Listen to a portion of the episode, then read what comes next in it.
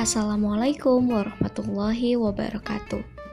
Jadi di episode 0 apa nih podcast kali ini kita kenalan dulu kali ya. Uh, kenalin nama gue Indah Herlina Agustien. Gue mahasiswa semester 6 jurusan Ilmu Kesejahteraan Sosial. Uh, alasan kenapa nama podcast ini dinamain apaan nih? Karena ya podcast ini akan berisi tentang apa-apa yang gue pikirin gitu uh, yang visinya sih mudah-mudahan ngasih kebermanfaatan. Terus apalagi ya? Udah sih paling itu aja kali ya buat kenalannya. Sumpah kenalan super singkat.